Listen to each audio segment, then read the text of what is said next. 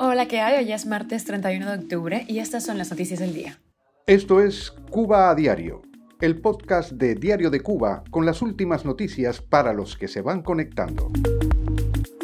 Díaz Canel necesitó una pandemia para entender la forma en que resisten los cubanos. Te cuento los detalles.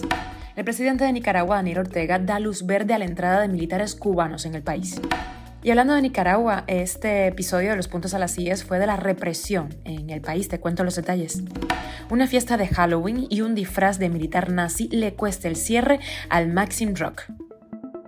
Esto es Cuba a Diario, el podcast noticioso de Diario de Cuba. Miguel Díaz Canel sacó a relucir su manoseada resistencia creativa en la entrevista que concedió a The Nation durante sus viajes a Estados Unidos en septiembre, publicada recientemente.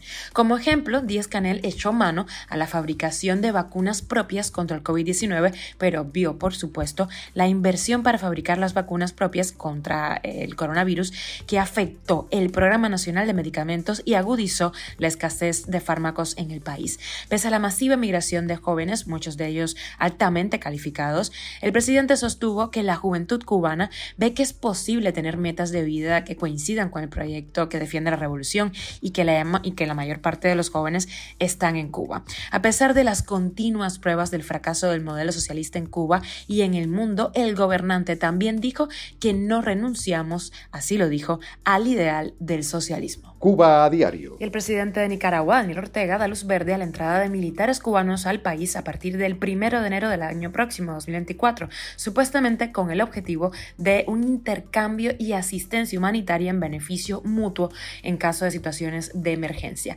También autoriza el ingreso de tropas de Rusia, Venezuela y otros países, esto según el régimen sandinista, para varios ejercicios y misiones coordinadas. La semana pasada, el mayor en retiro, Roberto Samcam, fundador del ejército de Nicaragua, consideró que en su afán de sostener la dictadura, Daniel Ortega ha diseñado una estructura altamente militarizada para establecer alianzas con los regímenes de Cuba, Rusia, China e Irán, a cambio de ofrecer el país como plataforma de agresión a los Estados Unidos.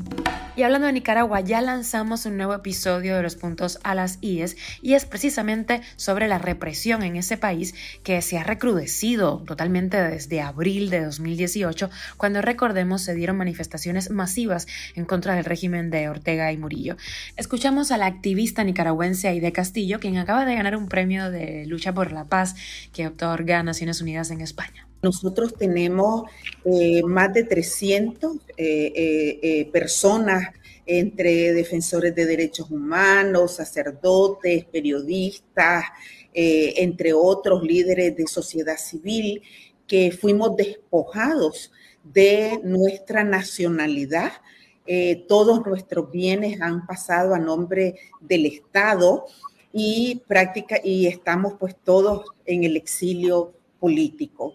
En este momento hay más de 100 presos, presas políticas incluyendo a Monseñor Álvarez. Cuba a diario. Y te cuento que el Instituto Cubano de la Música informó del cierre del Centro Cultural Maxi Rock eh, de La Habana tras la celebración de una fiesta de Halloween el sábado por la noche que premió el disfraz de un militar nazi. Las autoridades declararon al Centro Cultural Habanero incapaz de prever hechos que califican como graves y violan la política cultural del régimen. Añadieron las autoridades cubanas que sucesos como los ocurridos merecen todo el repudio y van a recibir la más enérgica respuesta del sistema institucional de la cultura. La fiesta de Halloween se ha insertado en Cuba entre la población joven y se viene celebrando desde hace algunos años con más fuerza en los círculos de mayor poder adquisitivo en el país. Sandro Castro, por ejemplo, nieto de Fidel Castro, emprendedor y propietario de establecimientos nocturnos eh, de fama en La Habana, ha promovido esas celebraciones en sus negocios con toda la parafernalia que conlleva. Esto es Cuba a Diario, el podcast noticioso de Diario de Cuba, dirigido por Wendy Lascano y producido por Raiza Fernández. Muchísimas gracias por informarte con nosotros en Cuba Diario. Te recuerda que estamos contigo de lunes a viernes en Spotify, Apple Podcast, Google Podcast, Telegram y síguenos en redes sociales. Y por cierto, te cuento que hoy sale una entrevista súper interesante con el cineasta cubano Elisier Jiménez, así que no te la pierdas. Estará en el Zoom de Diario de Cuba.